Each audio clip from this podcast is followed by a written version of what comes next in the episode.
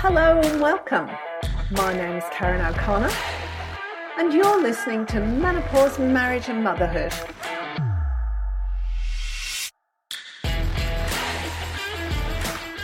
Hello and welcome to this week's episode. I'm here today with Pip McKay. Is it McKay or Mackay? It's Mackay. It's Mackay. I'm Scottish.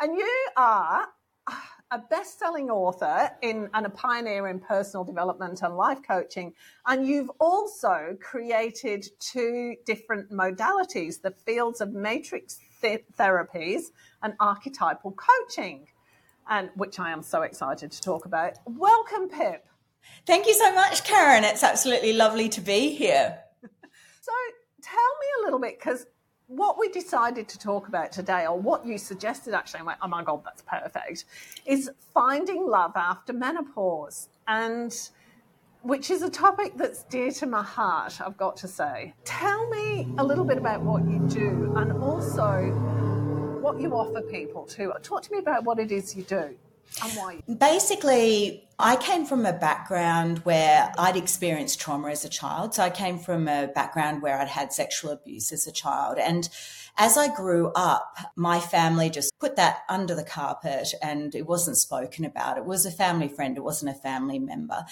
And after that, I was meant to find a way of healing somehow, and I didn't. And so by the time I was 19, that had become a full blown depression and I didn't really know what to do about it. And I started to go to rounds of counselors and it was good to tell my story, but I didn't really feel that I had a structured way of moving forward in my healing process myself.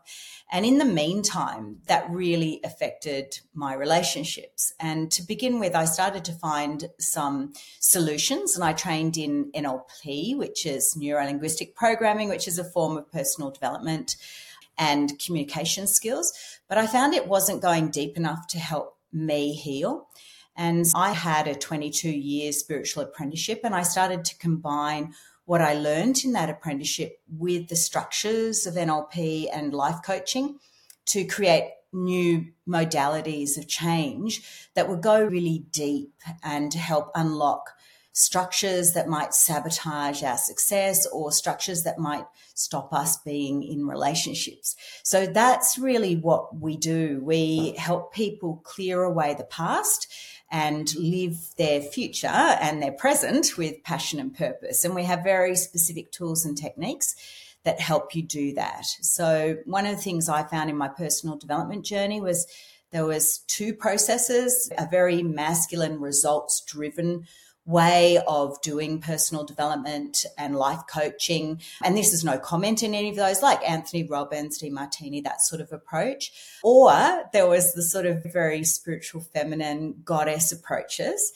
And I loved both of those things, but they weren't helping me. I felt we needed a marriage between those two and a bit of a middle path that was taking the best, leaving the rest, but the best of the structures along with the nurturing and the depth.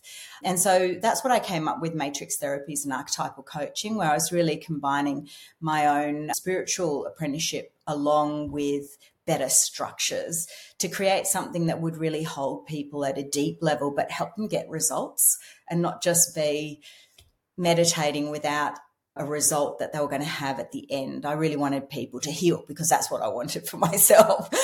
so that's pretty much what we do. So nowadays, what we do is we teach people how to become life coaches, but also we take people through personal development courses. And it's very specific and structured to help them clear away negative emotions, beliefs, and influences so that they can move into discovering their passion and purpose in a really clear, structured manner that gets results.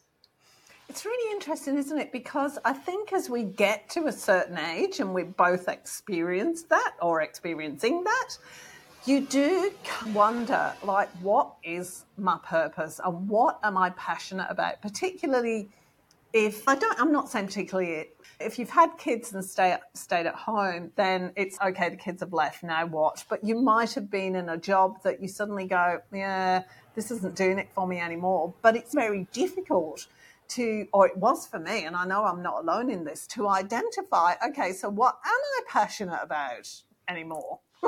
I don't know. Absolutely. Absolutely. And for a lot of people, they've been doing what they have to do to earn money or provide either for themselves or their families. And then there's left with being used to sacrificing their own needs for others. And that's not a good recipe for understanding what makes me happy and what is self loving for me in a way that still allows me to contribute to others, but in a way that's sustainable and, and helps me grow and develop as well. Yeah. I've created a process where we look at using archetypes, which is the best example of something, to discover who we are at a deep soul level and what we can do that makes us happy. So a lot of people identify their purpose with a job or a career, but it's really the meaning we're wanting to get from that. So somebody might be an accountant because they love numbers and they really enjoy everything being in an order. But other people will love accountancy because they help helping people and they want people to be able to organize themselves out of the chaos they find themselves in. So it's that meaning that really is what lights us up. And meaning is transferable, whereas a job is not. You're either in that job or you're retired or you're doing another job. The meaning you want to get from that job is transferable. And when you know what that meaning is, you can put it into what you want to do in retirement. You can put it into what you want to do if you change careers. You can put it into what does it mean to have your own business and what's going to be passionate for you. So if we can find and distill meaning, then that makes a really, really big difference to us. For instance, for me, my um, meaning in life is to inspire wonder and to create and pioneer processes that nurture people's change. So I can do that in many different ways. I don't have to be in the business I'm currently in. I don't have to be doing exactly what I'm doing now in order to do that. I could write a book or I could do a podcast. There's lots of other ways I can get that type of meaning out of my life. Once we can determine that and have great clarity on that, we can transfer it to anything, but we can also dismiss the things that don't make us happy. but for a lot of people, like you said, they don't know that, they don't have that clarity. No, I actually have no idea why I do. I can tell you what I get out of it, but looking at life from that perspective is not something that we do. Really, no, not that we're taught to do. We don't know no. to do it. It's just not what we do. It's That's exactly right. Usually, uh, uh, correct me if I'm wrong here, but it seems we, uh, particularly when you've been doing something for a while, we end up doing it in order yes. to pay the bills, in order to, because I don't want to change, but not in order to provide a satisfaction. Like I, I just, my mind's blown, to be honest, thinking about it, because it just, looking at life from that perspective and looking at what you're doing or what you might do from that perspective just gives everything a completely different flavor, doesn't it? It really does. If you're someone who wants to inspire, if you're someone who wants to go on an adventure, if you're someone who likes to organize and order things, if you're someone who likes to be creative, these are very different meanings you want to get out of life. And that helps direct you to quite specific activities that you aren't going, Oh, I got to try it out to know whether I like it. You can pretty much predict whether you're going to like that or not because you know what you enjoy and what you don't. So just makes life a lot easier. In my own business, people will ask me to talk about lots of different topics and I could talk about many different topics, but I'll say no to things because they don't inspire me. And that's not a message of inspiration I want to give others. Whereas this topic here, looking at finding love after menopause, this is a very inspiring topic for me because it was something I struggled with and then I was able to overcome.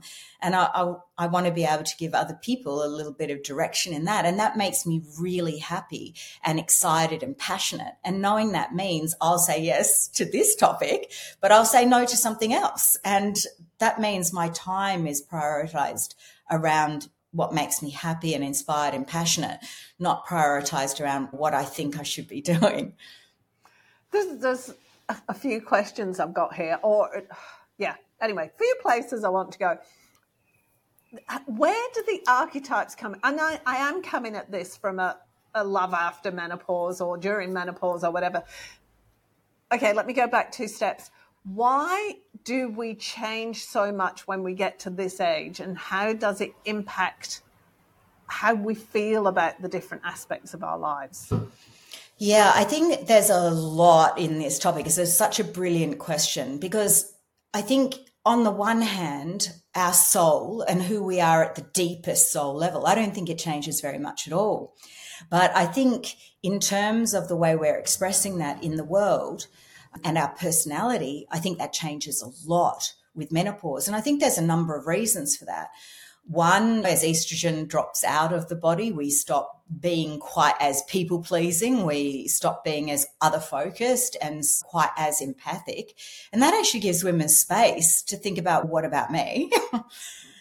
And that allows them to go, do you know what? I'm not willing to put up with someone talking to me like that anymore. I'm not willing to put up with being second best in the family all the time. So that can create a lot of personality change. But I think in many ways, that personality change is just the soul going, boy, if we don't make ourselves happy now, when are we going to? We, the kids have left or we're not as pushed with our our business as we might have had to have been in the past. For some people, other people are very stretched with their business, but there comes a deep sense of it's now or it's never. And so I think other people will see a big personality change, but often it's just us wanting to be our authentic selves and nobody's ever seen it before because we've been so busy pleasing them and focusing on making their dreams come true. We haven't thought about what makes us happy.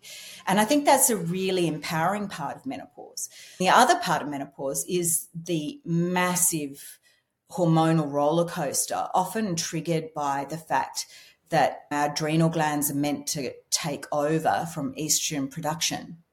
And if we've burnt our adrenals out, which many women have, either through workaholic behavior, constant busyness, or pleasing others and family responsibilities, they don't have enough adrenaline left to for their sex hormones to be compensated. and so that can create really big personality shifts that aren't positive at all, that are about feeling completely and utterly out of control. But in some ways, that sense can motivate a lot of women to start looking after their own health and thinking about themselves for the first time because they can't hold it together for others anymore. So I think that makes a really big difference. And if we're talking about love, that makes a huge difference in terms of who we want to love, why we love them, and what we're willing to put up with in love. So I think those around us may see a, a bigger shift than what we feel deep inside. Are we really changing who we are? I don't think so. It's, for me, it's almost like I've regressed to who I was before puberty or in early puberty. That is what it feels like. And certainly, maybe even a little bit older than that before I got any of the responsibilities of having to work and all the rest of it that's how it feels to me. But to everybody else, they're like, oh my God. and in what way do you see that? What do you mean by that? I suppose there's less because I've got four kids. And so my life has always been about the kids have got to do this and the kids have got to do that and the kids, everything's running around the kids. And then to go, I'm over here if you want to talk to me, but I'm pretty busy and I've got other things to do. And the kids have been really supportive, but mm-hmm. I know that they've gone, oh my God, mum's. But then at the same time, they've also gone, Mum, you need to take care of yourself. You've got to stop just sitting around waiting for others to give you something to do. Go and do something. What is it you want to do? I started, for example, and I know I'm waffling on a bit here, but I started all of the podcasting and the blogging before that because my eldest son bought me a book blogging for dummies because he said he couldn't find a book called blogging for middle-aged women and we won't say those two things are synonymous mum you know we're all mm. growing up and leaving home this is about 10 years ago and i was just horrified. I've got to say, I was horrified because it's such a big shift. And I didn't know who I wanted to be or what I wanted at all. Not mm. at hmm. all. And then I was concerned about I, obviously don't love them enough. That was the other thing that came up. If I was a good mother and if I loved my family enough and my husband enough, I wouldn't need to find all this to do because I'd just mm. be doing all that. There's all sorts of things. And then more recently, it's, it's a case of I don't know who to be. Yeah, I think that's I think that's one of the problems when we our identity has become a caregiver, whether one's got children or not, or whether it's just a caregiver in a corporate role. But when our identity becomes that, we feel like we're losing who we are if we're not being over generous, over supportive, codependent, actually. and then we feel like we're losing our identity. And then all of that old programming, which has been picked up from our 1950s mothers about the guilt of not being a caregiver.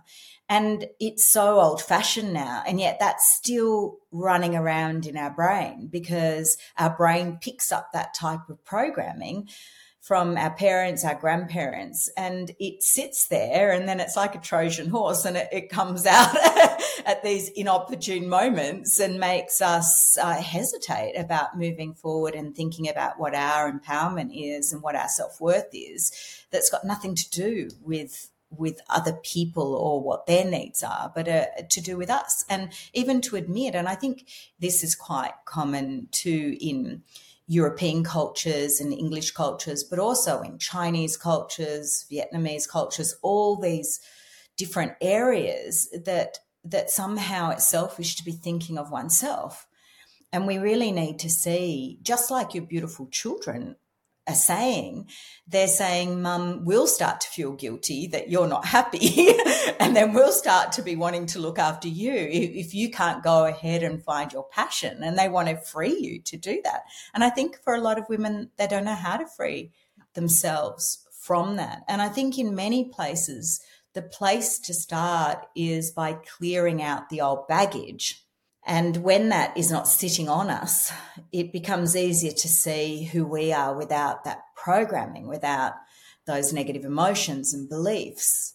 We can start to get a sense of who we are. And then if we can start to find some positive, freeing labels, and that sounds counterintuitive, but sometimes if we don't have names for things, if we don't have names for possible ways of being or possible options for us in terms of personality, we actually don't know what choices we have. And I think this is where archetypes become a really fantastic way of seeing categories of things that might inspire our interest or pique our passion to start looking at. And once we can categorize that, we can go, okay, I am a creative nurturer, for example example. So I am a creative nurturer. So these people, often in what we call the shadow, get caught up in everybody else's needs and looking after everybody else eh, like a caregiver. But in the light, the creative nurturer is all about creating what you're passionate about. And what you create is an example to others rather than sacrificing who I am to look after others it becomes more that case of if I'm a healthy, sustainable, creative being, other people who are attracted to creativity can see that there's another way of being creative. And if I can nurture myself, and then still nurture those I care about, but in a sustainable way, that's a really wonderful example to others who are caring because a lot of people who are caring and aren't successful. So then why would you want to be that? why would you want to follow that as an example? But some people are just that by nature. So to be able to give them examples of how you can be that and still be an empowered woman, like Oprah. Oprah is clearly a generous, caring individual who went through a lot of trauma, a lot of sexual abuse herself. And she was able to overcome that by surrounding herself with good people and following her own passion. And then she's one of the most influential people of the 21st century. and she can influence so many more people that way than if she'd sacrificed herself and allowed herself to be further abused and further taken advantage of. She's not even going to save the one person she's trying to save that way. All she does is teach other women how to be downtrodden. And I think this is where we've got to shift it around. It's not being selfish at all. It's about being an incredible example for others about how you can be empowered in a caring way and that how important that is for others and is a better example than the martyred self-sacrificer is. And, and it's interesting you saying that because I know myself as you're talking, I'm going, oh yeah. And, and this is why I related it back to the teenage years because I was trying on different ways of being to see if they worked for me because mm. I just mm. didn't know how to, who it was, who, who was I? I just didn't know. Yeah.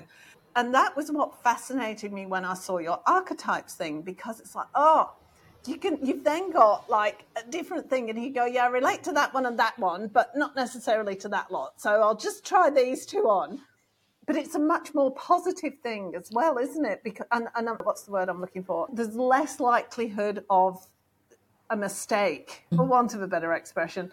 Just because you see somebody and you go, oh my gosh, they're really amazing and I want to be like them, but it's nothing like what you actually really are. Absolutely. don't align with your values. It cuts out that sort of thing, doesn't it? It, it really does. In a way, I think the word mistake can be quite a good word. Obviously, it can be used as instead of we all know mistakes are learning experiences and all of that. But sometimes you just don't want to learn the same thing over and over again. Sometimes you want to learn it and then move on with something that's more evolving for you. And I think this is true. I mean, really, in the end, a mistake just means you took stump, you mistook something. Like you didn't take the thing you wanted, you took something you didn't want instead. And so I think it's a fair enough concept. A lot of people do this in wealth creation. They will see a particular person who is very rules based, very structured, very organized, very into budgeting. And they'll go, that's how you make money because that person has been successful. But if you're not like that at all, you've now got to turn yourself inside out, apply a whole lot of restrictive, what feels repressing structures that don't suit you, and then you're not going to stick to it. So that's not going to be a good wealth creation strategy for you. And if you understand that about yourself, it makes it a lot easier to find something. Like a friend of mine, I remember before I knew my archetypes and before I understood anything about archetypes at all, I said to her, Oh, I suppose I better start budgeting. And she said, Pip, why don't you find better ways to make more money and then you won't have to budget? And I was just like, oh, that is fantastic.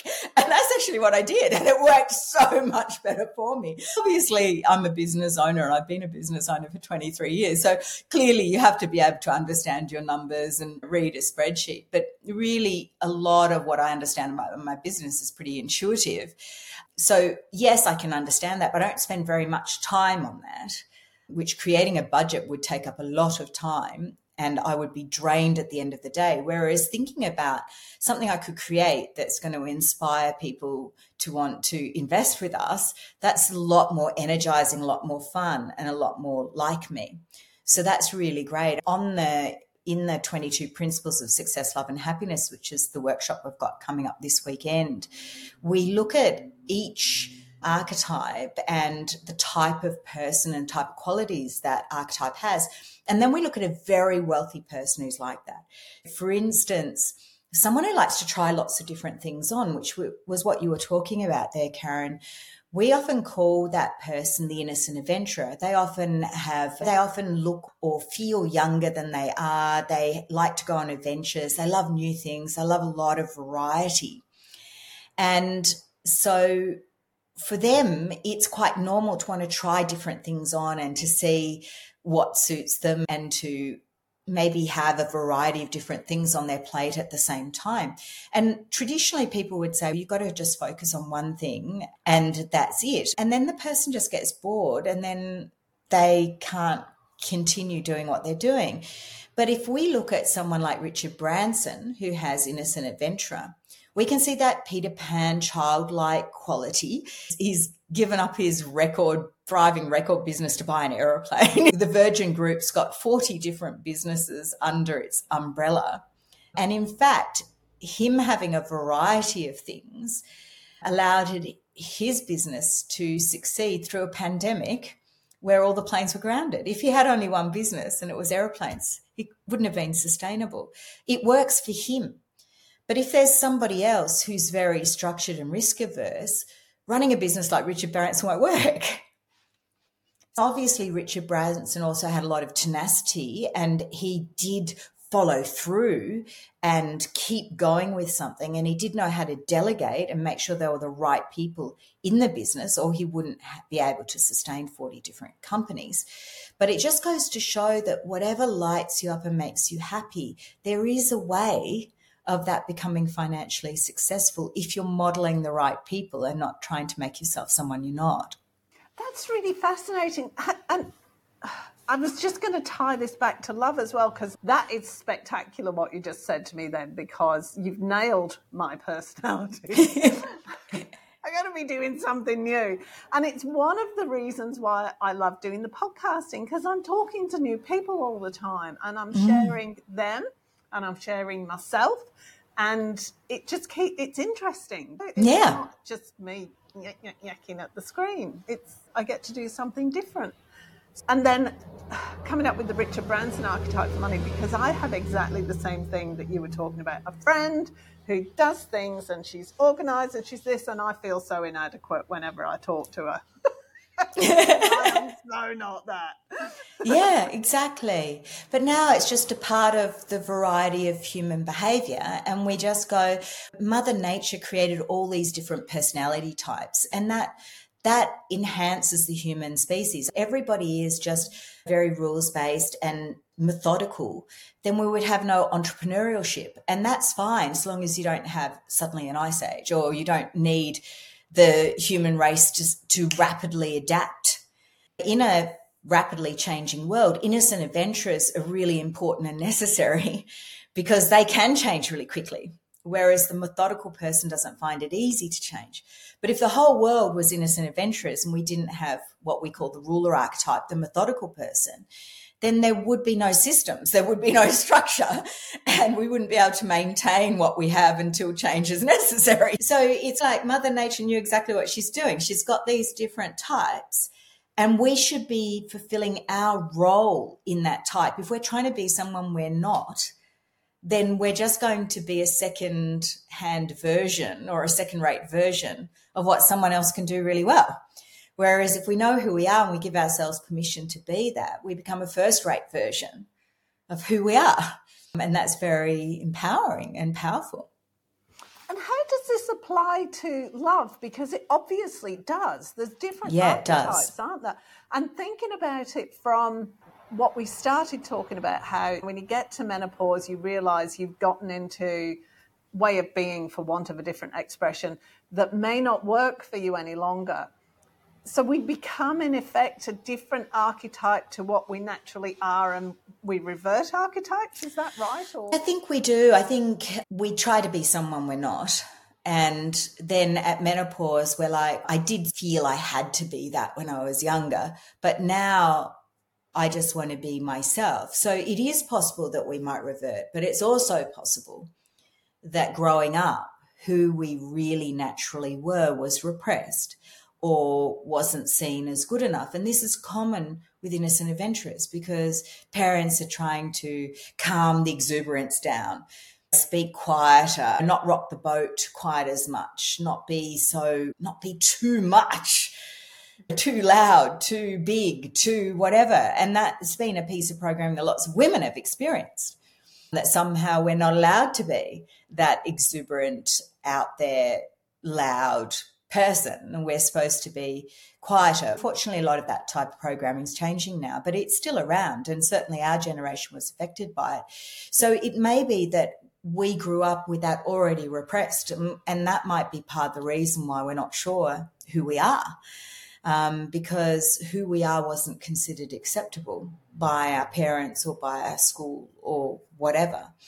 But one of the things that's also interesting about the archetypes is they have a principle and have a secret attached to them as well. And this can also really help us because people who are creative nurturers, which are people who are very loving, nurturing, often will, in the, what we call the shadow, sacrifice themselves for others. They get into relationships where they're trying to rescue and heal someone who's broken, unhappy, or not functional. This is quite a common structure that creative nurturers get into. Or they attract someone who's narcissistic or someone who's very uh, selfish because those people are out looking for someone who will give because they're takers. So, this is quite a common structure for creative nurturers. As they get older, they're not willing to put up with that any longer. So suddenly there can be a big rocking the boat because all these people who are taking, all these people who always got their needs met, and the creative nurturer was enabling them, supporting them, sacrificing themselves for them. And then the creative nurturer puts their foot down and goes, does some personal development or read some books or whatever. And they just like put their foot down and go, you're a narcissist or, um, or you're being really selfish and I'm not willing to put up with this anymore. And then it's just all hell breaks loose and people are like who are you? And have you joined a cult? Or all this sort of stuff.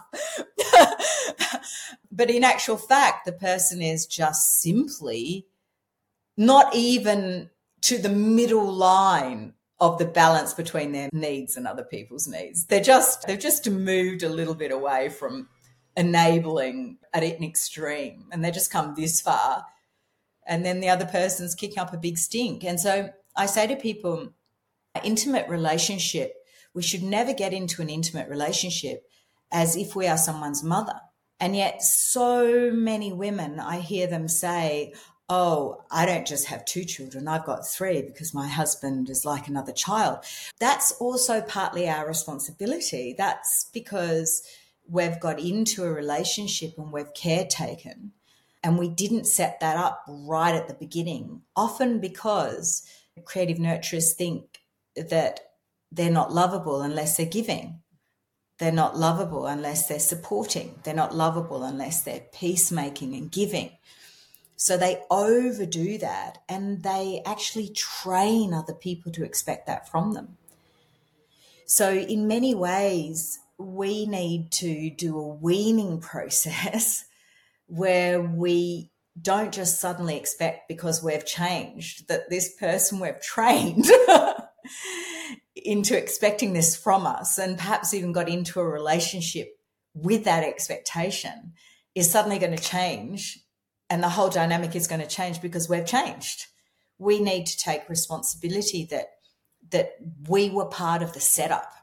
And now if we think this relationship is one that is valuable and is one that we want to continue with, we need to do a process of weaning that person off us as surrogate mother to them, just like you would with adult children. So we need to do that with our friends. We need to do that in our relationship in so many ways. And then we need to make sure we're moving into what the lover's archetype is, and the secret to the lovers, and the principle is discernment, and the secret is self love. And it's basically saying, if we're thinking about our intimate partner, we need to be discerning about who that person is. We need to stop thinking about what that person needs and instead go, can this person enter into a relationship where they can give as much as they take? Where me being involved in that relationship is good for me, is self loving for me. And that is a mature, interdependent relationship. And that is what all our adult relationships should be. So we need to go through a big process of healing that feeling that we're only lovable if we're giving, that we're not actually lovable in and of ourselves we need to heal that within. We need to heal all the beliefs and emotions and guilt and shame and fear that sits around that so that we can start to do that, but not do it in a sort of aggressive, oh, I've just given so much, I've had it, I'm done. but start that process earlier and recognize that the other person also needs time to adjust to our empowerment. They're not used to that. So we do need to also take that into account as we make change. Yeah, it's difficult, isn't it? It's, it's because half the time we don't even recognize what we're doing. Never mind recognizing it to change it because we can decide to change it, but unless we see what we're doing, there's not, we're just going to be doing the same thing in different ways, I'm guessing. Absolutely. And this is where it seems normal to us because we often grew up in a family like that. So it, it, we haven't really even seen very many domestic examples of it. So we see examples of it in the workplace. And so you get all these women who are empowered in the workplace and then they come home and suddenly they've turned into a 1950s housewife, whereas at work, they would never let anyone speak to them like that. They would never um, put up with the business arrangement in that manner. And this is actually to do with trauma. So they call it the functional self. So what happens for a lot of people is their domestic environment had some form of trauma in it. And that may have been abuse, but it doesn't have to have been. It can just be that one of the family members, and it doesn't have to always be the woman either, by the way, but one of the family members was super disempowered and the other person's in control and calling all the shots. And even constant criticism can build up as a form of complex trauma.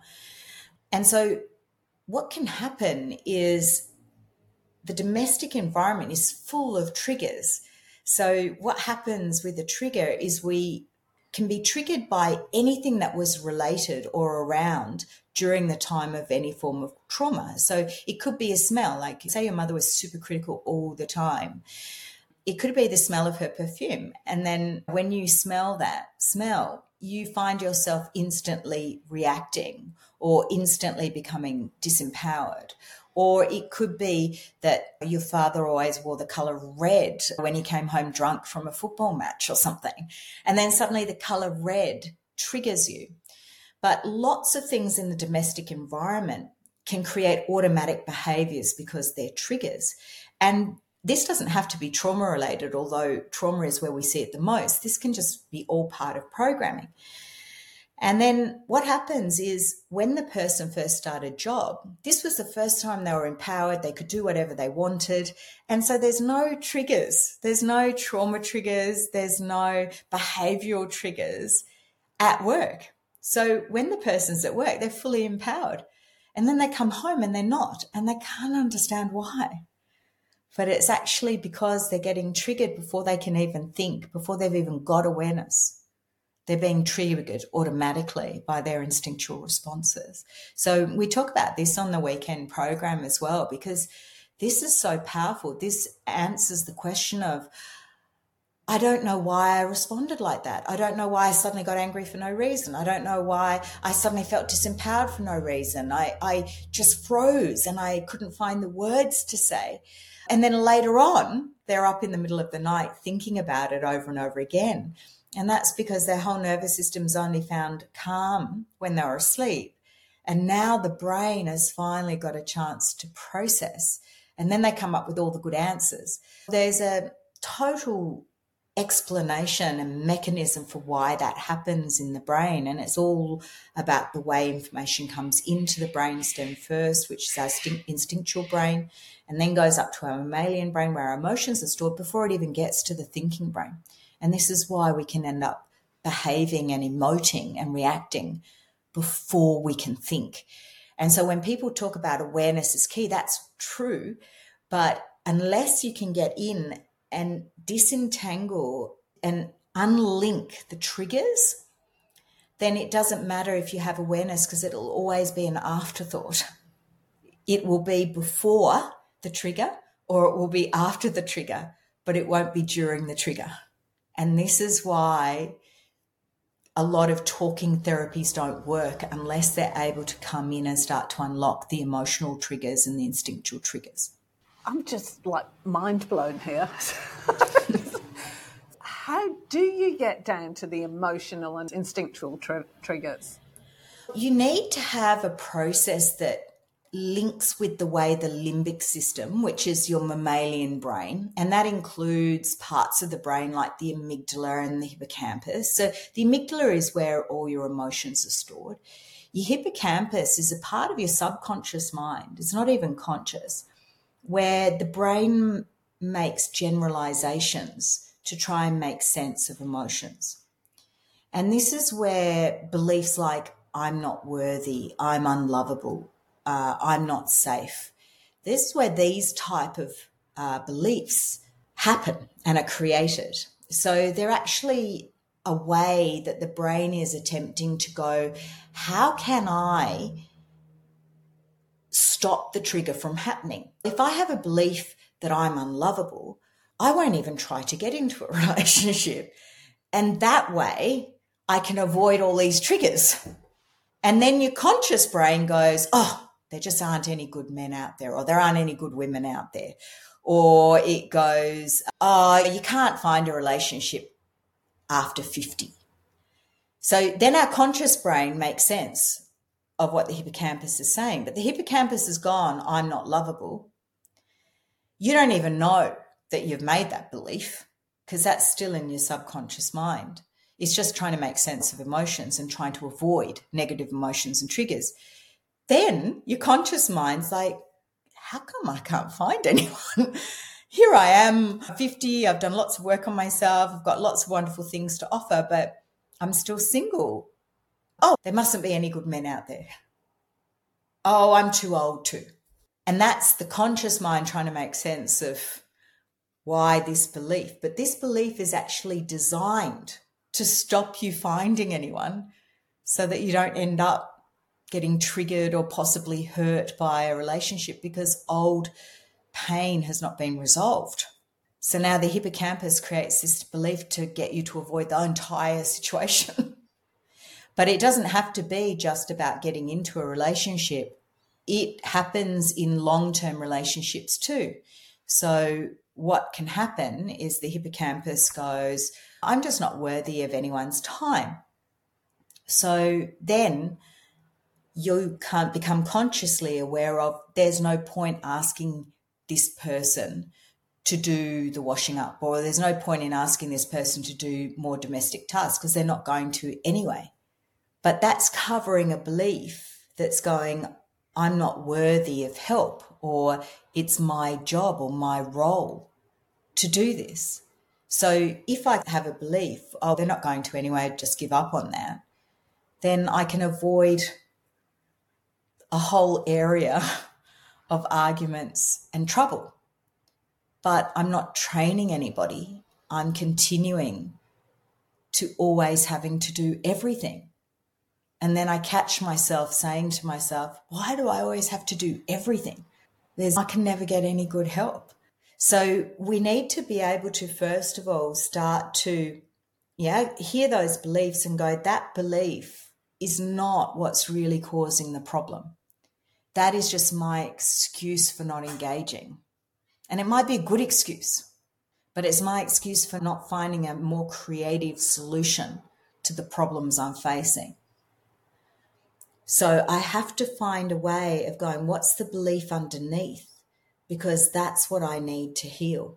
And you need to be able to use language and use a process that uses visualizations because the amygdala or the, the emotional brain, it responds to your five senses.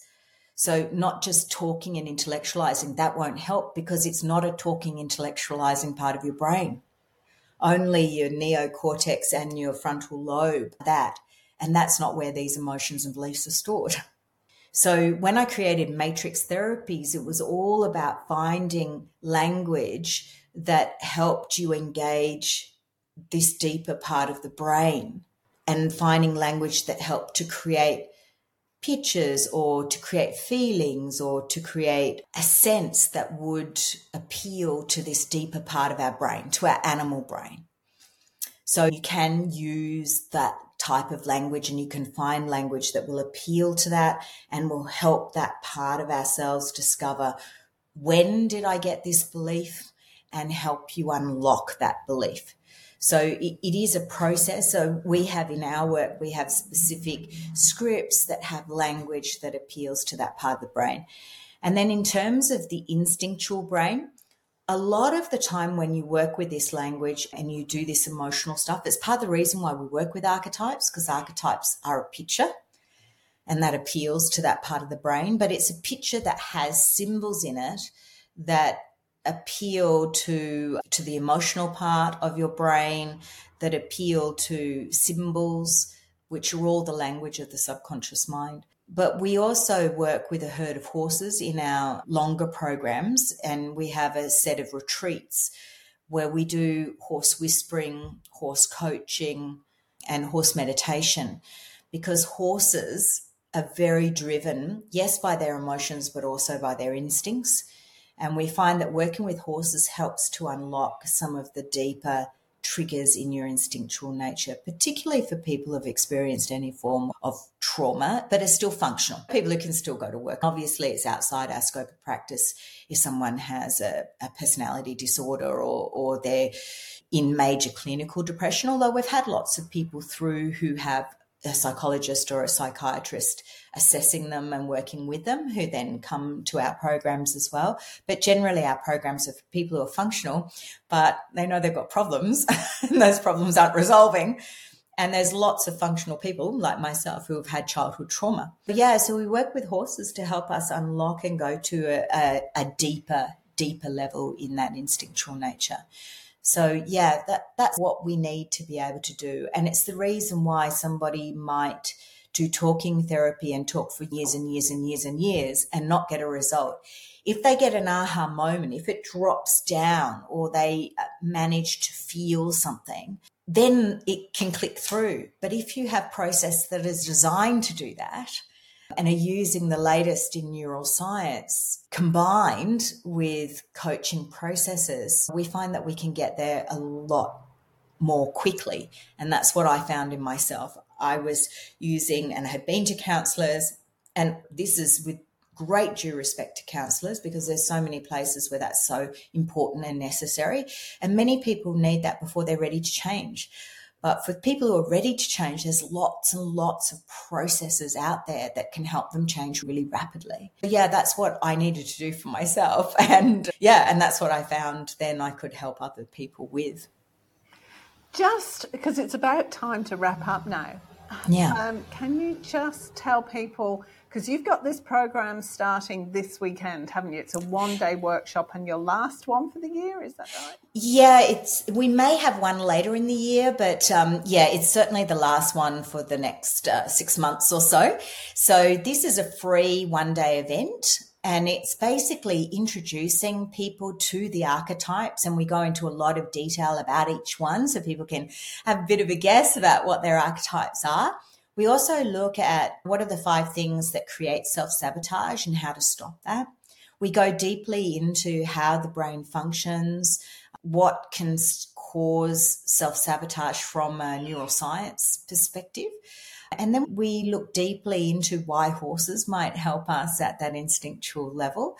We look at wealth and the sorts of things that stop people around money. And I also tell deeply my story around relationships because for me, I was doing all this personal development, but the tools that I was doing just wasn't getting to the crux of what was holding me back in relationships. And I really did need to unlock the deepest aspect of what had happened in my trauma, but in a way that was really safe and comfortable, wasn't re triggering. For me to really change all the belief structures and the influences that were stopping me having a really successful relationship. And I talk about what happened in that process and how then after menopause and after unsuccessful IVF, where I'd put on a lot of weight and then I'd had a lot of beliefs about somebody wouldn't find me attractive because of that. There were all sorts of negative beliefs, even though I was horrified by that because, you know, that's not a belief I would have about anyone else. But they were sitting there and their beliefs that lots of women have. I'm too old. I'm not a, an attractive size. There's all these sorts of ridiculous beliefs that we have that that our justification for why we're not finding love. And then we think, oh, I've got to fix that. Rather than, hey, maybe I need to look at the beliefs and the emotions that are holding me back and heal that deep inside and the rest will follow. And yeah, so I do tell that story as well and how then I met my husband and we have just the most magnificent relationship and it's coming up for a decade now that we've been together. So yeah, I go through that story and, and what I needed to discover inside myself and what I needed to change, particularly as that caring, creative nurture type person to really shift the type of relationships I was attracting to myself.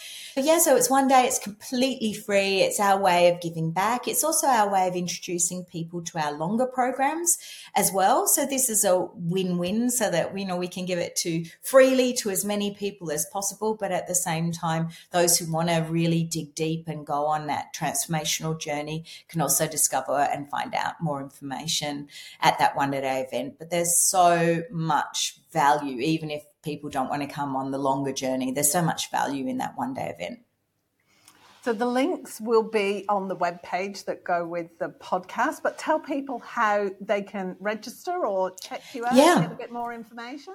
Absolutely. So it's on the 29th of July. So that's this Saturday coming. And you can just go to pipmckay.com.au.